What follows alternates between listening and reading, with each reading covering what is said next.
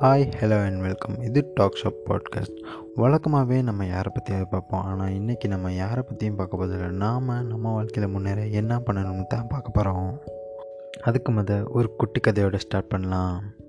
இந்த எபிசோடு உங்களுக்கு பிடிச்சிருந்துச்சுன்னா உங்கள் ஃப்ரெண்ட்ஸ்க்கு ஷேர் பண்ணுங்கள் அதோட இதுக்கு முதல்ல நான் போட்ட எபிசோட் எதையும் நீங்கள் கேட்டலாட்டி அதையும் கண்டிப்பாக கேளுங்க. அதுவும் உங்களுக்கு ரொம்பவே பிடிச்சிருக்கும்.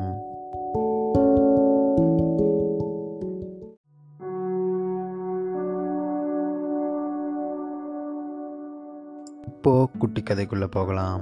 ஆயிரத்தி தொள்ளாயிரத்தி எழுபத்தி நாலு ஜூன் இருபத்தொன்று ஒரு ஆண் குழந்தை பிறக்குது. அந்த குழந்தையோட அப்பா ஒரு சினிமா டைரக்டர் அம்மா பின்னணி பாடகி குடும்பமே ஒரு சினிமா துறையை பின்னணியாக கொண்டவங்க. அந்த குழந்தை பேர் ஜோசப் விஜய் சந்திரசேகர்.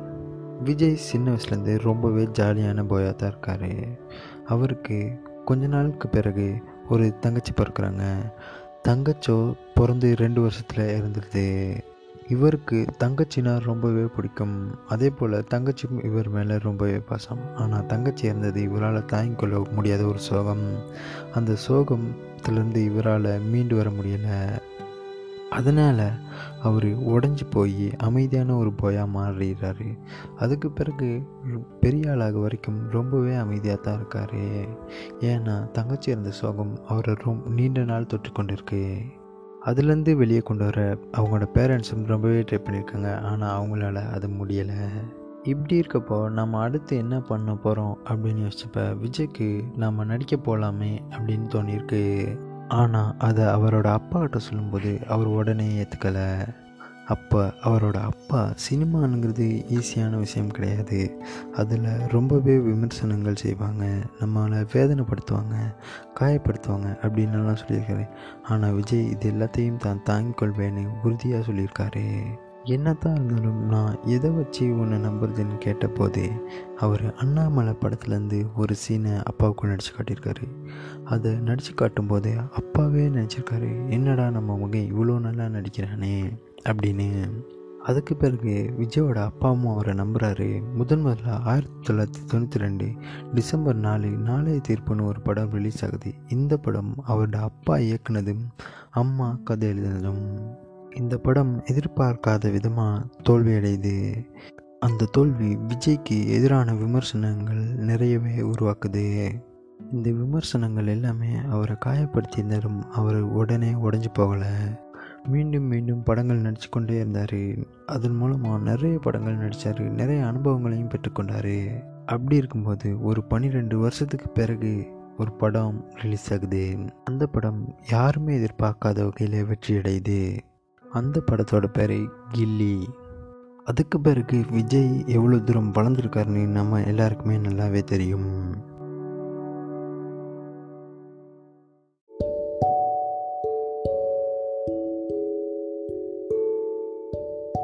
இப்போது நம்ம நம்மளோட வாழ்க்கையில் முன்னேற என்ன பண்ணணும்னு பார்க்கலாம். நாம் எந்த ஒரு இழப்பையும் தாங்கிக் கொள்ளக்கூடியவராக இருக்கணும். எப்படின்னு பார்த்தீங்கன்னா விஜய் தன்னோட தங்கை இருந்து போன பிறகும் ஒரு கட்டத்தில் அதுலேருந்து வெளியே வந்துடுறாரு அவர் அதுலேருந்து வெளியே வந்திருக்காட்டி இப்போது நம்ம கண்ணு முன்னாடி தளபதி விஜயா இருந்திருக்கவே முடியாது.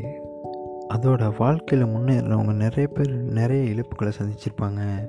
அந்த இழப்புகளை நினச்சிருந்தா அவங்க வாழ்க்கையில் முன்னேறியே இருக்க மாட்டாங்க. அதை நம்ம ஒரு சிறந்த உதாரணமாக எடுத்துக்கணும். அடுத்து நம்ம நம்ம நோக்கி அனுப்பப்படுற விமர்சனங்களை எப்படி ஹேண்டில் பண்ணோம்னா நமக்கு நல்ல விமர்சனங்கள் வரும்போது அதை ஊக்கமாக எடுத்துக்கணும். நம்மளோட குறைகள் விமர்சனங்களாக வரும்போது அதை பாடமாக எடுத்துக்கணும். ஆனால் நம்மளை காயப்படுத்துகிற விமர்சனங்கள் வரும்போது அதை கண்டுக்கக்கூடாது இதற்கான உதாரணங்களும் விஜயோட லைஃப்பை வச்சு நம்ம பார்க்கலாம். ஆயிரத்தி தொள்ளாயிரத்தி ரெண்டு நாளை தீர்ப்பு படம் வந்தபோது நிறைய மேகசின்ஸும் நிறைய ரசிகர்களும் நிறைய விமர்சனங்களை முன்வைக்கிறாங்க.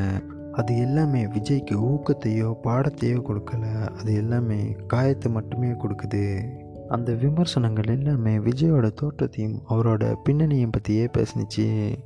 அவ்வாறான விமர்சனங்களை விஜய் யோசிச்சிருந்தா இன்றைக்கி விஜய்னா யாருன்னே நமக்கு தெரியாமல் வந்திருக்கும் நீங்களும் உங்கள் வாழ்க்கையில் முன்னேறணும்னு நினச்சிங்கன்னா உங்களுக்கு தேவையான விமர்சனங்களை மட்டுமே எடுத்துங்க. தேவையில்லாத விமர்சனங்களை இக்னோர் பண்ணிக்கங்க. விஜய் என்னத்தான் பல விமர்சனங்களை கண்டிருந்தாலும் அவர் ஓய்வு பெறாமல் முயற்சி செஞ்சு கொண்டே இருந்தார்.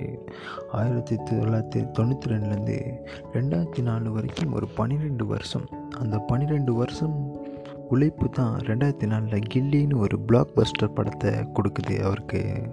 இவரோட ஒவ்வொரு படத்துலேயும் ரசிகர் கூட்டம் அதிகரிச்சுக்கிட்டு தான் போகுது. இதன் மூலியமே நமக்கு நல்லாவே தெரியும்.